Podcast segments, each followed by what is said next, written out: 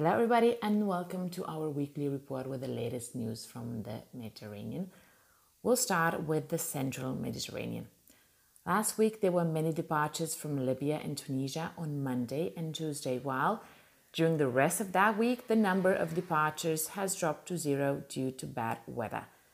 According to the Italian Minister of Interior, 425 people reached Italy this week.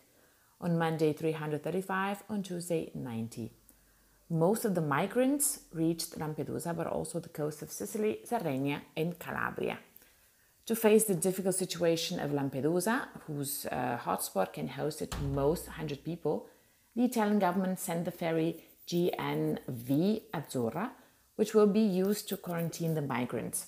In addition, the Italian government announced that from Monday, August 10th, charter flights will resume for the repatriation of Tunisians arriving in Italy. We highlight the case of a boat with 27 people on board in distress in the Maltese SAR zone that called alarm phone on Tuesday. The people were rescued from the Danish oil tanker Maersk Etienne, which is now off Malta for five days with all people still on board. Libya.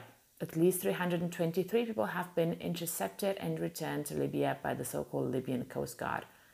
No change in Libya's war, but it is thought that Egypt deployed Russian anti aircraft systems in Libya to support Haftar, and the United States imposed financial sanctions on a network of smugglers contributing to the instability in Libya. On Thursday, the Turkish foreign minister held talks in Tripoli with Serraj and declare that a durable ceasefire should mean that the GNA is able to spread its control to the east of Tripoli. Meanwhile, Egypt and Greece signed an agreement designating an exclusive economic zone in the eastern Mediterranean between the two countries, an area containing promising oil and gas reserves. In Greece, diplomats said that uh, the deal nullified the memorandum between Turkey and Libya, the GNA.